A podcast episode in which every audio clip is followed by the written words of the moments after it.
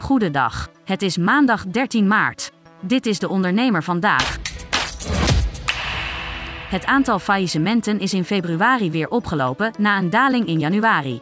In februari werden volgens het CBS 49 bedrijven meer failliet verklaard dan in januari. Dat is een stijging van 21% Dat meldt het Centraal Bureau voor de Statistiek. Relatief gezien werden er in februari de meeste faillissementen uitgesproken in de horeca.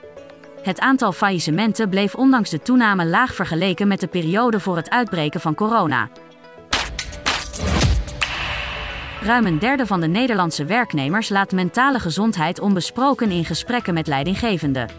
Bijna de helft van de Nederlanders denkt minder bekwaam over te komen wanneer ze dit soort problematiek met hun baas bespreken. Dat blijkt uit onderzoek uitgevoerd door YouGov in opdracht van Indeed, in Nederland de grootste vacaturesite. Bovendien zegt 1 op de 5 werknemers zich vaan uitgeput te voelen aan het einde van een werkdag. Politiek gevoelige onderwerpen als stikstof houden Nederland in hun greep op weg naar de provinciale statenverkiezingen. Voortgang op onder meer dit dossier is uiterst moeizaam, maar moet de komende maanden wel worden geboekt.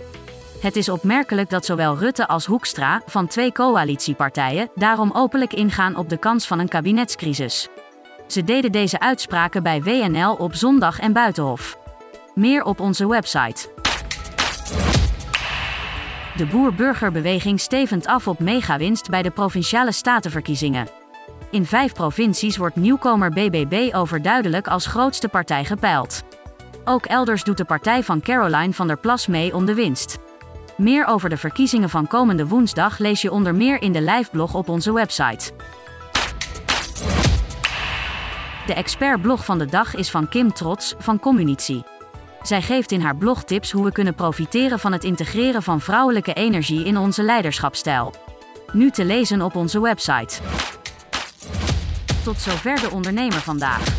Wil je meer? Ga naar deondernemer.nl.